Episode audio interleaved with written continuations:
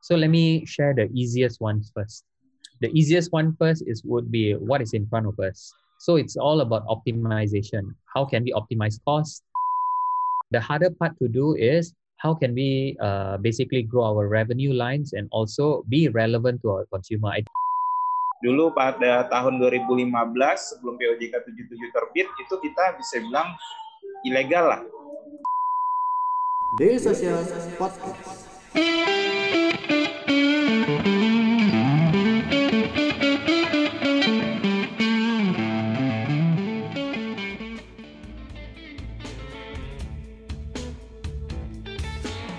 Aku lanjut ke Jaigan. Ini kan uh, uh, apa ya? Uh, suka atau tidak suka pandemi ini kan malah membantu akselerasi adopsi uh, cashless society gitu ya. Sesuatu yang uh, OVO termasuk dari salah satu ya. yang apa ya pionir di dalamnya gitu.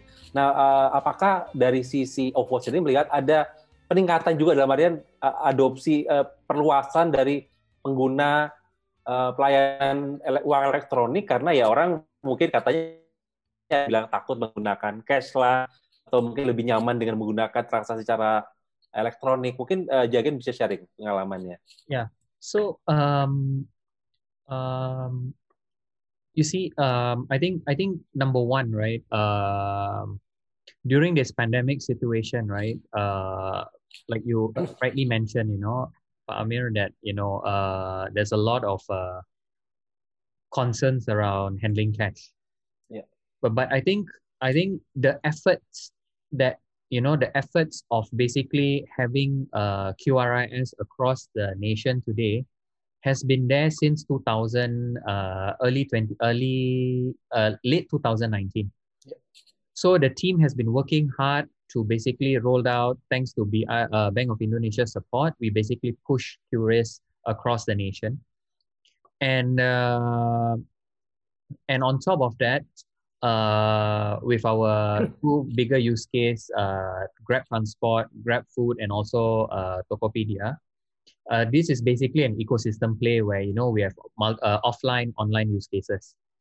So what what we what we basically did was like um, we know that you know we know that customers behavior would change like i mentioned just now so uh, people move to GrabFood. People also move to uh, Tokopedia, for example. So what what so if let's say you're still transacting via offline, there's QRIS there for people so that there's uh, contactless, right? Mm-hmm. But I think the point I'm trying to make is this, right? Because of this base behavior that we have built, we are seeing uh, customers spending in adjacent areas as well, such as investments like Barexa. Okay. So 50% of transactions on Barexa today is on OVO. So uh, which is which is one of our success stories because you know we are seeing that you know because of the convenience, like I mentioned just now, uh, low friction, high velocity, we're able to convert users to use other payment methods towards using uh, OVO. So I think this is one uh, good example that we have seen another good example that we have seen is also uh, insurance, where you know we are working closely with uh, Prudential, and if I'm not mistaken, we have about one million uh, uh policies that have been uh, purchased through uh, Prudential as well. So what we are trying, what I'm trying to say is, thanks to thanks to all that direction from Bank of Indonesia, where you know we started off with simple transactions via QRIS, and then when pandemic happens, basically accelerated. And we believe that the new normal is uh, going to basically uh, be here for a while. For example like now when you go to restaurants uh, you no more see a menu. You basically scan a menu before uh, before your order. No more no one basically pass you a menu now right? So that that's what i see. I feel these are some of the trends that we are seeing that would further uh, push people to adopt uh, fintech across uh, Indonesia at least. Yeah. Oke, okay. oke. Okay, tadi uh, uh, tapi apakah ada memang uh, terlihat ada peningkatan, gitu, terutama ya apa namanya di rural area misalnya ataupun di luar Jawa misalnya, apa emang apakah ada signifikansi terhadap penggunaan uh, you know cashless uh, method untuk melakukan transaksi Uh, karena seperti yang kita metode hipotesiskan adalah kebanyakan transaksi kan pasti awalnya mulai dari Jakarta, Jabodetabek ataupun Jawa. Nah, apakah selama pandemi ini malah justru ada peningkatan di daerah-daerah yang luar Jawa gitu bisa jaga? Oke, okay, clear. So, um, I mean, to answer that question, uh, the answer is yes. Uh, the reason is this, right? The reason is, you see, uh, in the past, especially uh, um, outside of Java, for example, you know, people are still very cash centric. Uh, people will only top up the wallet when there's promos. However, during because of the education, because of the awareness of COVID, they are saying that no, I don't want to touch cash anymore, and I want to, uh, I want to basically um, uh, use uh, e-wallets to basically transact online and offline. Because of them now transacting a lot of online transactions, there's a lot of balance that's being left kept in the wallet, you see. So as a result of that, uh, thanks to the team that has gone on the ground, they basically acquired the use cases that are relevant, such as the pasar, for example, pasar modern, uh, the pasar pasar and all, right? Where you know we see that uh, consumers are moving towards uh, that behavior. But you know, to be very frank with you, I think we got a lot more to do in the cities outside of Java because uh, you know the potential is huge over there. And I think what we need to really, really build is uh, build is this. I think what needs to happen is financial inclusion for me is an output. What we need to do is we need to digitalize the business to en- to enable us to achieve financial inclusion. I think that's the key point. It's not it's not like oh financial inclusion means let me educate this guy to be financial uh, to be financial uh, financially savvy. But what we need to do is we need to digitalize their businesses to enable them to uh, to be uh, part of uh, this financial inclusion movement. Okay. Alright, uh, sekarang aku ke Mas Jimmy. Tadi uh, Mas Jimmy uh, menyebutkan soal peranan pemerintah yang membantu tadi restructuring uh, uh, utang-utang gitu ya pembiayaan. Uh, mungkin dari sisi uh, apa namanya uh, pemain fintech sendiri, bagaimana sih peranan uh, pemerintah saat ini untuk mendukung uh, perkembangan fintech khususnya di masa pandemi, Mas? Uh, baik, kalau untuk uh, peranan pemerintah sendiri uh, terhadap fintech itu melalui regulasi pertama itu ada relaksasi kemarin karena di uh, aturan kami kalau di fintech peer-to-peer lending kita ada deadline juga untuk uh, menyalurkan pinjaman ke sektor produktif. Jadi kita ada relaksasi di sana. Terus kita juga ada restrukturisasi, diperbolehkan untuk melakukan restrukturisasi pinjaman jika ada user yang telat membayar. Terus juga kalau dari pemerintah selain regulasi juga kita punya pemerintah uh, pusat. Jadi uh, ekonomi ditopang juga dari sisi fiskal dan juga moneter. Kalau dari sisi fiskal kita bisa melihat sendiri banyak pemerintah memberikan uh, program uh, seperti program PEN untuk uh, membantu uh, peningkatan ekonomi nasional kembali. Uh, terus juga dari sisi uh, fiskal tadi juga pemerintah meningkatkan uh, belanjanya uh, sehingga dapat mendorong uh, pertumbuhan ekonomi.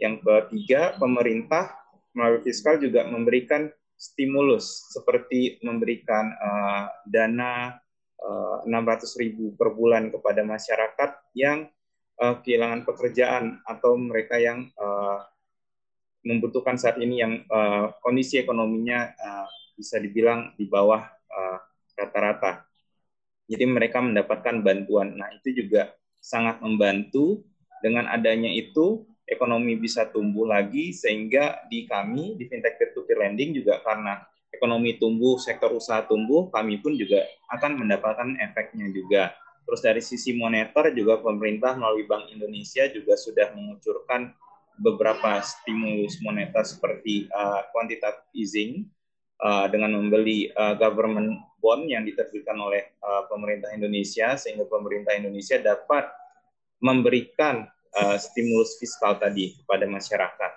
Nah, itu adalah uh, beberapa bantuan atau uh, yang bisa berdampak secara langsung maupun tidak langsung kepada sektor uh, fintech tadi dari sisi regulasi ada dari OJK, kedua dari pemerintah melalui sisi fiskal, yang ketiga dari central bank melalui sisi moneter, quantitative easing. Begitu Pak Amir. Oke, okay, makasih Mas Ini. Jaigan, you wanna add to it? Sorry, um, Pak Amir, can I get the question again? Sorry. Ya, yeah. yes. Uh, uh, terkait dengan apa namanya uh, support dari pemerintah terhadap industri fintech selama terutama masa selama pandemi ini mungkin terkait dengan disiplin bayaran juga.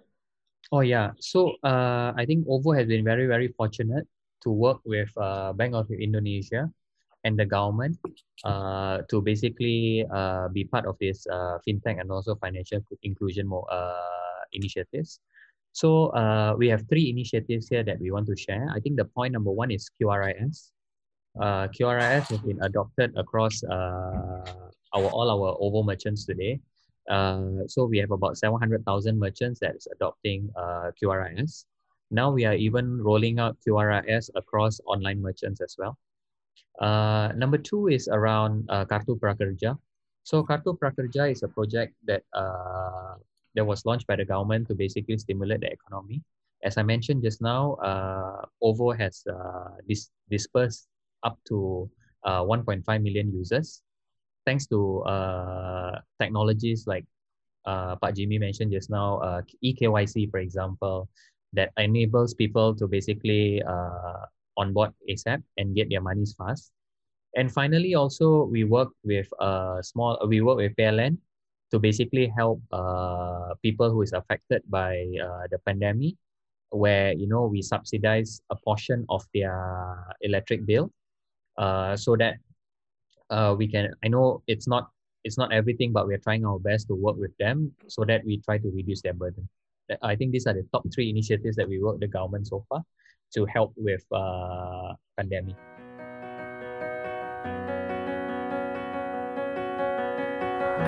ngobrol yuk. Ngobrolin apa, Bang? Ngobrolin startup bareng media sosial.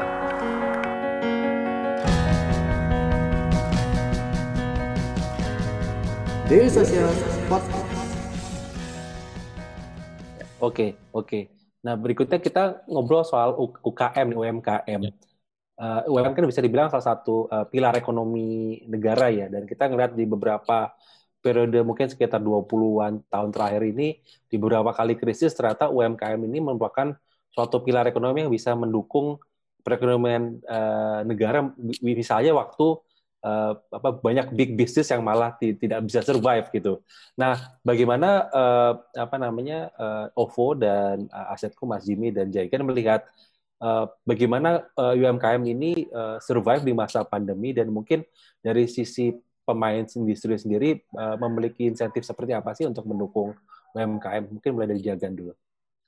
Okay, so I mean, um, um, one thing, one thing we, one thing, uh, even prior to prior to uh, the pandemic situation, uh, what uh, OVO has done is pretty much uh, acquiring uh, UMKM across uh, Indonesia where we basically work with uh, favorite pasar, uh, favorite pasars, uh, food streets, uh, puja seras, uh, to basically help uh, help uh, these merchants, especially in the early days. Now, uh, during pandemic, you know, there's a lot of challenges because offices close, especially during PSBB one uh, most of uh, our partners are being affected. So what we how how we work closely with them is this, right? I think what we are trying to do in in summary is pretty much uh, trying our best to basically convert them from offline to online. Uh, what that means is we pretty much work with uh, Tokopedia and also uh, Grab to basically get this merchant online so that they can continue to uh, basically uh, work with um, work with uh, I mean continue with their lives right? I think that is uh, something that we have uh, done um, across um, across the pandemic. Uh, on top of that also we provide some financing through OVO Modal Usaha uh, to address the some of the financial needs for our our merchants.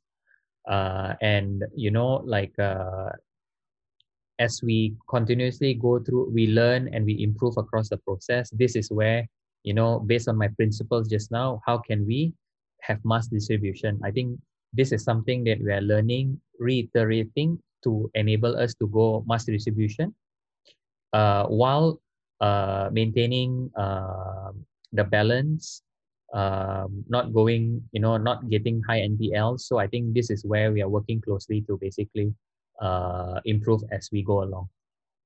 Oke, Mas Jimmy.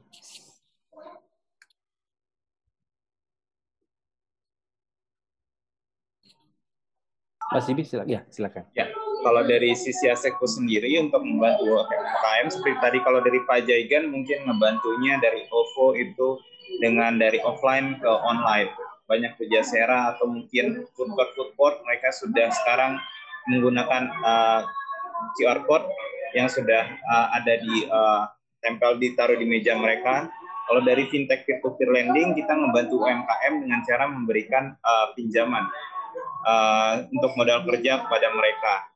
Uh, itu beberapa fintech ada yang bergerak di sektor produktif, mereka memberikan pinjaman kepada UMKM, ada invoice financing, kalau dari uh, kita sendiri dari aset itu kita memberikan pinjaman kepada merchant-merchant uh, yang sudah uh, berjualan di uh, e-commerce yang bekerja sama dengan kita.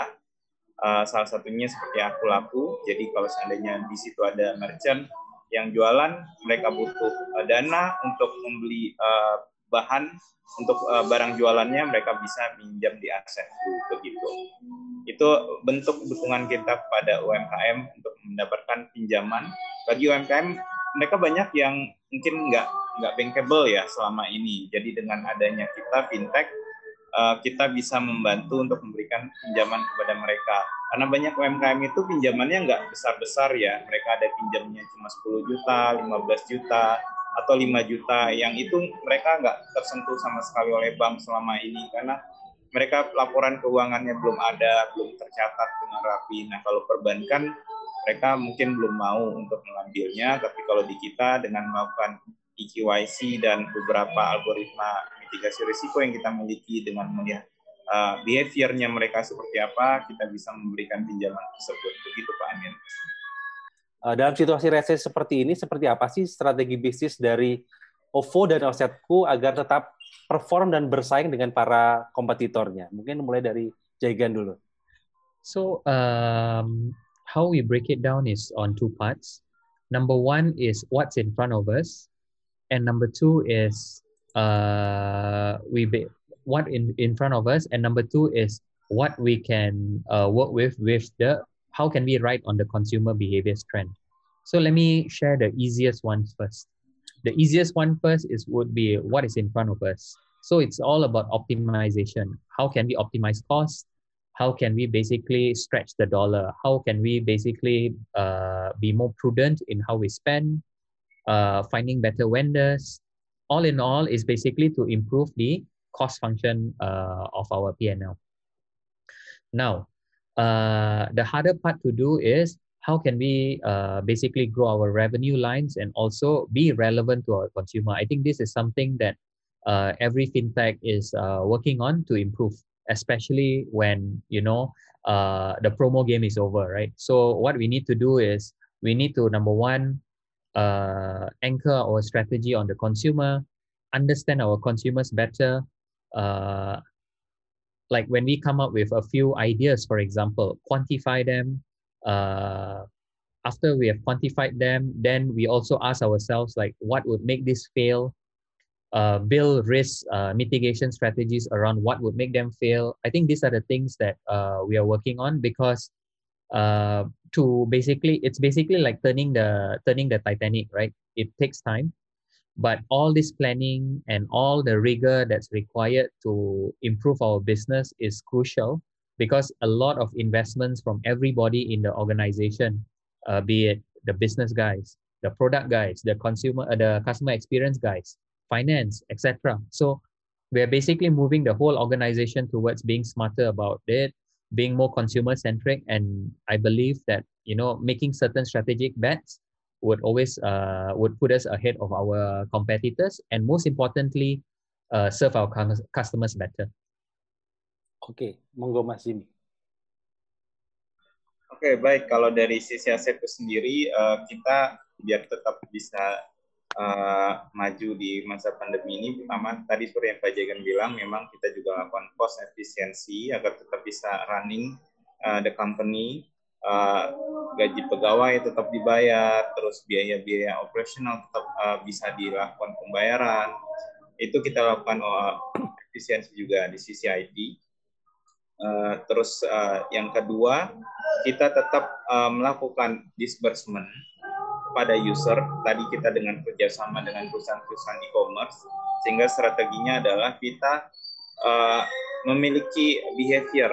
Kita bisa menilai behavior customer tersebut dengan adanya existing user kita ini yang banyak uh, mereka pengguna e-commerce. Jadi kita bisa tetap melakukan uh, penyaluran pinjaman pada user-user yang mereka melakukan pinjaman berulang atau mereka sering belanja online begitu. Nah, itu adalah salah satu strategi kami agar tetap bisa meningkatkan uh, volume disbursement kami. Nah, selama masa pandemi ini seperti tadi yang kita sama-sama sudah uh, informasikan, kita bisa melihat consumer behavior-nya itu meningkat untuk tren belanja online. Sehingga strategi kami yang tadi uh, saya jelaskan untuk menggunakan uh, user existing yang sudah menggunakan layanan e-commerce yang bekerja sama dengan kami, itu jumlahnya juga meningkat, Pak Amir.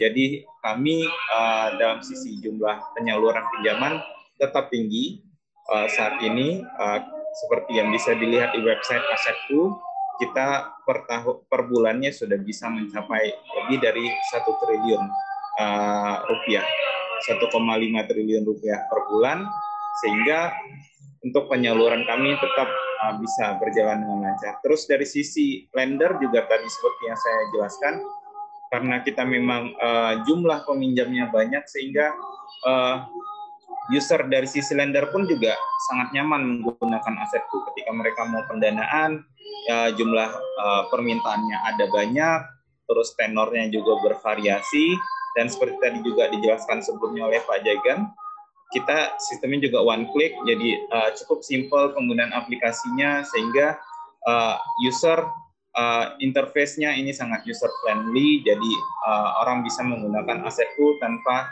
harus membaca buku panduan manual yang cukup panjang begitu cukup melihat aplikasinya sudah tahu gimana cara melakukannya begitu oke okay. Jangan lupa subscribe Ngobrolin Startup Daily Social Podcast di SoundCloud, Spotify, atau aplikasi podcast favorit kamu.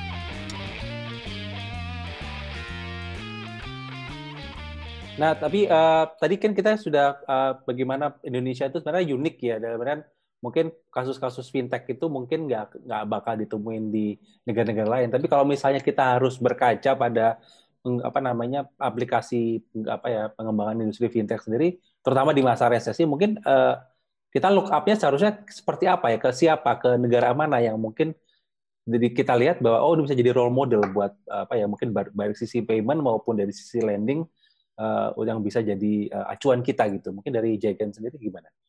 So so I think um, to be very honest with you, right? Like uh, when I look at it, when I look at uh, from a payments angle, especially during recession, right? Uh, the thinking here is not about trying to be uh, China or trying to be India or trying to be Europe. I think what we what we are trying to learn here is that because every country has a different trigger for uh, finance uh, for for their growth. Like for example, uh, in China, if I'm not mistaken, like I've read so much that you know, like the customers don't even have credit, don't they pass they basically skip the credit card uh, route. They went straight to uh, Alipay and also WeChat Pay, right? Yeah. Uh, for India, for example, they basically uh, uh, stopped uh, smaller currencies, for example. Uh, so the point I'm trying to make is what we are trying to, our model here is not about follow which country, but we follow, we, we, we learn how behaviors is being changed uh, like for example, like how do we serve our serve our UMKM better? So this is where we learn from India, we learn from China, especially in second tier, third tier cities, on how can we serve them better. What are the most important things that is uh, relevant to them, and then we test that hypothesis versus just okay, you know what, we want to be like China, let's go, let's focus our strategy like that. I don't think uh, that is the approach that we are taking at OVO today. Okay. Mas Jimmy mungkin ada tambahan? Ya kalau dari uh, pandangan kami itu untuk uh, melihat negara mana mungkin seperti tadi Pak Jagan bilang juga kita nggak China centric, India atau US centric, tapi kita belajar dari masing-masing negara tadi. Kita pelajari mana bisnis model yang kira-kira cocok di Indonesia. Karena kita melihat juga baik di China, di India ataupun di US, semua yang diterapkan itu ada plus minusnya. Jadi kita coba perhatikan apa saja yang bisa kita ambil lesson learn-nya dari sana, lalu kita terapkan di Indonesia dengan juga melihat bagaimana consumer behavior yang ada di Indonesia ini. Apakah produk tersebut cocok untuk di uh, launching di Indonesia. Terus yang kedua selain consumer behavior-nya di Indonesia, kita juga harus melihat regulasinya yang ada di Indonesia. Karena apakah perusahaan fintech peer lending atau mungkin OVO payment itu diperbolehkan untuk melakukan sejenis bisnis seperti itu begitu. Karena inovasi sendiri kadang aturan tersebut belum ada kalau seandainya kita lakukan di Indonesia. Contohnya seperti fintech peer-to-peer lending sendiri, dulu pada tahun 2015 sebelum POJK 77 terbit itu kita bisa bilang ilegal lah begitu jadi uh, semacam ya belum ada aturannya begitu saat itu jadi kalau seandainya kita mau melakukannya kita juga harus berkaca ini ini boleh dilakukan atau tidak namun kita bisa uh, propose juga kepada regulator karena di Indonesia saat ini juga regulatornya cukup uh, dinamis, mereka juga memberikan sandbox, regulatory sandbox. Jadi kalau seandainya uh, inovasi tersebut memungkinkan, jadi kita bisa mengajukan di regulatory sandbox begitu, Pak. Oke, uh, menarik sekali, Mas. Nah, ini uh, ini mungkin pertanyaan terakhir ya sebelum kita menutup uh, event ini. Mungkin kita tadi kita tahu bahwa topik kita ini adalah soal di apa fintech menghadapi resesi ini seperti tantangan atau malah opportunity nih malah kesempatan. Nah mungkin mulai dari jaga dulu. Uh, so so for us, for us, I think, I think uh, from a personal point of view, I think uh, the pandemic today, right? It's basically uh, it's how do I say it? It's like a, a, a reality check for me when I say a reality check, right? How I see it is like, you know, in the when when let's say pandemic happened in March, for example, uh, we always think that oh, you know what is going to happen in one quarter. Uh, let's just uh, you know uh, be very very cautious. Uh, let's not go out from the house. Let's wear masks everywhere we go, even in the housing compound, for example. But as we as as time passes along, right? You know how long can you stay in your house? I think when I say reality check, right, as in like, you know, I see it as an opportunity and also a, a, a challenge, right? When I say a challenge, for example, like I haven't gone back to like I used to go back to Malaysia every month. I haven't gone back to Malaysia for the past uh, one year, for example. Uh, so I can't see my family at home. Uh, number that's number one. Number two is I even can't. I haven't seen we have I haven't been to office since March. So I haven't uh, had conversations with my team. Uh, everything is through Zoom. Uh, and, you know, uh, having sometimes, you know, having that uh, brainstorming session through Zoom is very, very tiring because uh, you don't know when, like, you, you maybe 15 minutes 15 minutes of the call is all about can you hear me can you hear me can you hear me right yeah. so i think that is how i see the challenges but from the opportunity I see is uh like I mentioned just now, right? Like if there's no reality check uh, of this pandemic, right, we will continue spending like how we are spending. Uh, we wouldn't be looking at the consumer even harder. We wouldn't we wouldn't be pushing for rigorous uh, methodologies to basically come up with new products, new features uh, for different segment of customers. We won't ask hard questions for we won't ask hard questions, you know. Like now, whatever we do, we really, really ask very hard questions so that our teams, uh, because you know, like there's there's only limited amount of resource, engineering, uh, product. So we need to really, really think hard before we commit because this this has implications, good or bad implications to our future. Oke. So yeah, that that's how I that's how we see it. Oke, Mas Jimmy silakan. Ya, baik. Terima kasih Pak Amir. Kalau dari judulnya tadi kan eh, sebentar, judulnya adalah Indonesian Fintech Facing Recession, Brutal Challenge atau Great Opportunity. Yes. Kalau jawabannya mungkin saya bisa bilang ini challenge dan juga great opportunity, tapi bukan brutal challenge ya, Oke. gitu. Kalau dari great opportunity, opportunity, kenapa saya bisa bilang ini great opportunity? Jadi opportunity ini nggak cuma sekedar ngelihat ekonomi aja ya, tapi opportunity itu luas definisinya. Bisa uh, kalau saya melihatnya itu opportunity untuk belajar, lesson learn di sini yang kita bisa dapatkan. Karena seperti kita ketahui, kita banyak mengalami krisis sebelum-sebelumnya, nggak cuma Indonesia, kayak krisis tahun 2008, krisis uh, di uh, United States itu karena faktor ada perusahaan keuangan yang besar yang kolaps sehingga efeknya ke mana-mana penyebabnya apa kita jadi belajar bisa karena itu moral hazard bisa karena itu dari uh, aset back sekuritasnya dan juga ketika krisis uh, Asia di tahun 98 kita juga belajar oh ternyata jangan punya hutang uh, karena waktu itu Indonesia karena punya hutang luar negeri yang cukup tinggi sehingga currency-nya drop cukup signifikan dan juga faktor politik juga. Jadi banyak hal yang kita bisa pelajari uh, ketika terjadi krisis pandemi ini. Jadi kalau next time kita menghadapi hal yang sama lagi, kita sudah belajar, kita sudah tahu, oh ini harus begini. Itu adalah great opportunity yang kita selama ini nggak pernah dapatkan. Selama mungkin hampir 100 tahun ya, dari pandemi yang terakhir, dari flu Spanyol ya, kalau nggak salah, terakhir 2000, uh, 1920. 1918. 1918 sampai 1920 Betul. itu orang bisa belajar banyak hal ketika itu. Sekarang sudah dalam siklus 100 tahun setelahnya kita ada pandemi uh, COVID-19, kita jadi bisa banyak belajar di sini, uh, baik dari sisi uh, tadi uh, untuk uh, krisis kita bisa belajar gimana menangani krisis, terus juga dari sisi uh, teknologi fintech banyak yang beradaptasi perusahaan-perusahaan semua uh, industri banyak yang beradaptasi dengan uh, teknologi. Seperti kita saat ini melakukan uh, siaran itu menggunakan teknologi tidak lagi tatap muka untuk seminar di aula yang besar begitu ya itu salah satu opportunity belajar yang kita sudah lakukan. Dan juga kalau dari sisi kesehatan mungkin nanti next time kalau terjadi uh, virus seperti ini ada uh, outbreak jadi bagaimana untuk melakukannya itu sudah ada SOP-nya sendiri yang mungkin bisa langsung diterapkan. Mungkin seperti kemarin di Wuhan langsung diisolasi atau apa pun.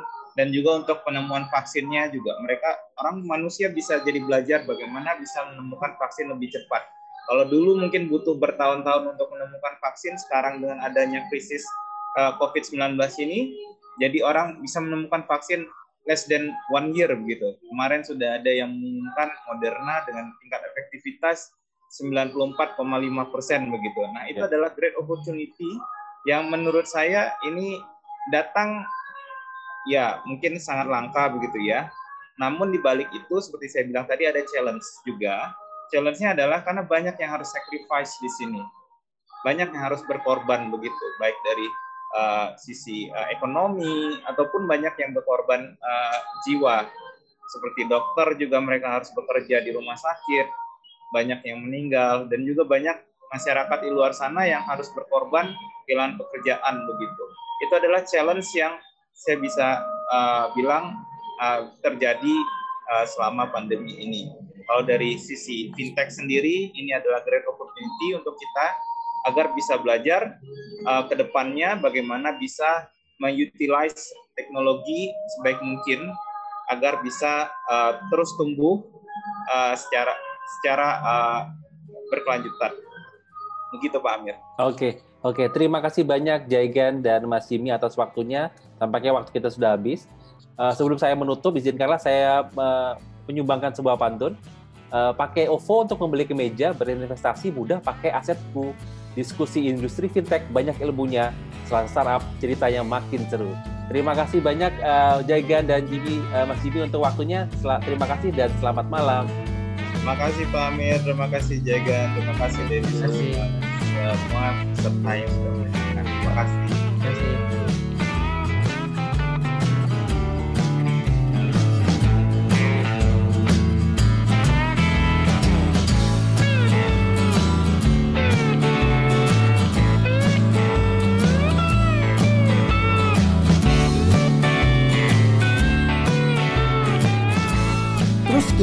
Bersama kita di dailysocial.id untuk website kita. Di Facebook kita ada dailysocial.id, di Twitter kita ada @dailysocial dan di Instagram kita ada @dailysocial.id. Di LinkedIn kita ada Daily Social dan di YouTube kita ada Daily Social.